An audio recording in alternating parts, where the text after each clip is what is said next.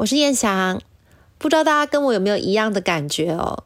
国际情势很乱呢，这星期的雨又一直下个不停，心情就是很阿杂，人跟房间都快要发霉了。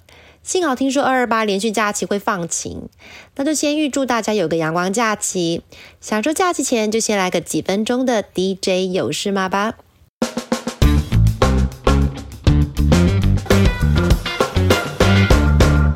今天美股的段落，我想讲的简洁一点哦，因为这几周的大事还是围绕着俄乌的情势，还有三月中的联准会利率决策会议哦。在这个之前呢，美股大概比较难有一个像样的反弹啊。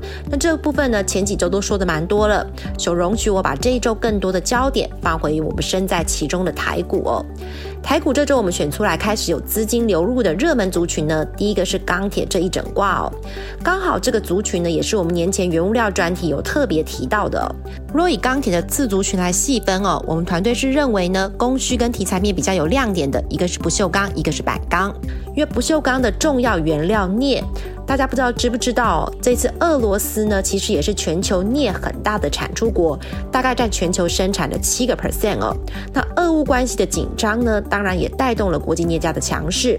那如果以需求面来看呢，则是有各国的基础建设在支撑哦，像华兴啊、张元啊、永强啊、新钢啊、大成钢啊这些公司呢，第一季的利差都还有放大的机会，可以持续性的关注。板钢上个礼拜看三月份的盘价已经开始起涨了，涨价的气氛有机会延续到第二季。中钢、中红、叶辉、星光钢都是属于这个族群的，股价也比较活泼。哦不过啊，当然上游一涨价呢，下游一定就会出来喊苦。那操作这个族群的投资人呢，接下来要观察的就是涨价之后呢，下游下单的状况是不是会受到影响。不过从目前看起来呢，气氛上还是对于涨价比较偏向有利的。第二个热门族群也是我们大小事曾经介绍过的，那就是飞机零组件。这个族群呢，比起航空类股更为的神秘哦。不过它同时也是具备了疫后复苏的色彩。我们团队特别关注的是波音七三七 MAX 的供应链。这个机型呢，其实二零一九年就因为空难被美国政府要求禁飞，很多供应链过去几年甚至一张单都没有哦。不过去年第四季，这个机型就已经获准了恢复商业飞行，而且因为单走道的特色，造价比较低，在全球航空公司。可能都还没有完全恢复元气，跨洲飞行的需求也还不大之下呢，比较能够符合航空公司换新机的需求。负责七三七 MAX 机身结构，股票代号四五七二的祝融受惠程度会最高。后续包括二六三四的汉翔、二六四五的长荣航太、六八二九的千富精密、三零零四的丰达科、四五四一的成田、八二二二的宝一，也是单走到飞机发动机 LEAP 的供应链也会受惠哦。那在业绩的表现上呢，他们是认为下半年会比较明显。业界也会期待呢，在两年之内营运能够逐步回到疫情前的水准。第三个，透过 XQ 选出来的热门族群，也是比较偏向防御，过去股价的走势也很容易跟大盘逆势的，也就是医药产业哦。这一类族群包括西药制剂、药品通路，过去一周都有新资金的流入。西药很多是靠新药，还有特殊玄秘药股一些消息面的支撑，包括四一九二的庆国、四七四三的合一、一七六零的宝林、一七九五的美食呢。过去一周都有不错的消息。那药品通路也是我们之前介绍过，六四六九的大树股价也重新回到了这五个月来的高点哦，反映的是市场对于鼓励政策还有后续展店的一些期待。不过我们要提醒投资人的是，套句业内常常说的啦，新药的评价跟操作涉及的水都非常的深呐，不。见得适合每一个投资人的风险属性。投资人如果想要介入这个族群呢，已经能够开出获利的美食，或者这几年营运能够稳稳每年创高的一七二零的深达，虽然不见得股价跑得最快，应该是同类族群里面相对比较稳定的选择。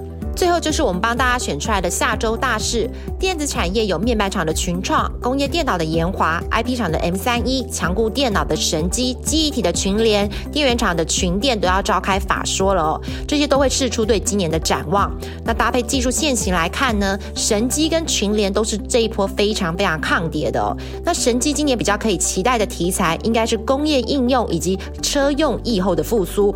那群联呢，则是受惠于凯霞跟 WED 工厂。之前原料受到污染的一些影响呢，整个 Name Flash 的市场第一季的跌幅是有比市场预期来的低哦。那三月有机会开始涨。那目前市场是估计呢，整个污染事件可能会影响产出一到一个半月，那全年的产出会减少四到五个 percent。那对于改善整个市场的供过于求都是有帮助的。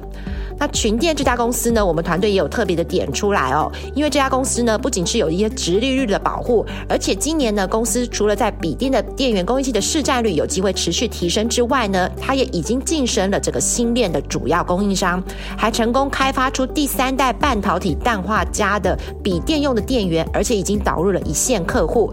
那接下来这家公司呢，是希望靠新品呐，还有新客户，还有在笔电市占率的提升，今年还是希望维持营运双位数成。长的目标了，那另外就是群创了。那群创看起来呢，股价好像有在这附近想要一些打底哦。那法说会市场关注的应该还是面板接下来的后后市情况如何，还有它接下来的鼓励政策。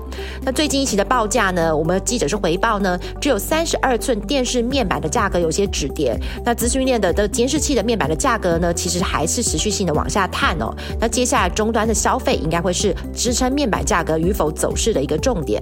那船产下周呢，金控股又会有另一波的法说开始了。关谷行货的第一金会在三月初，不过重头戏呢还是月中前后的寿险金控，包括富邦金哦。股民还是非常的期待老板能够承诺大方的发股利哦。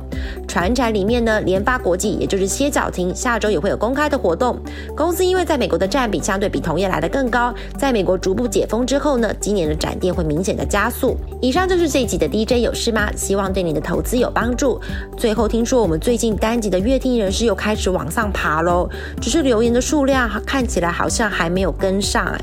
答应我们有事没事就上来打个卡点评一下。最后祝大家连假愉快，下周见喽，拜拜。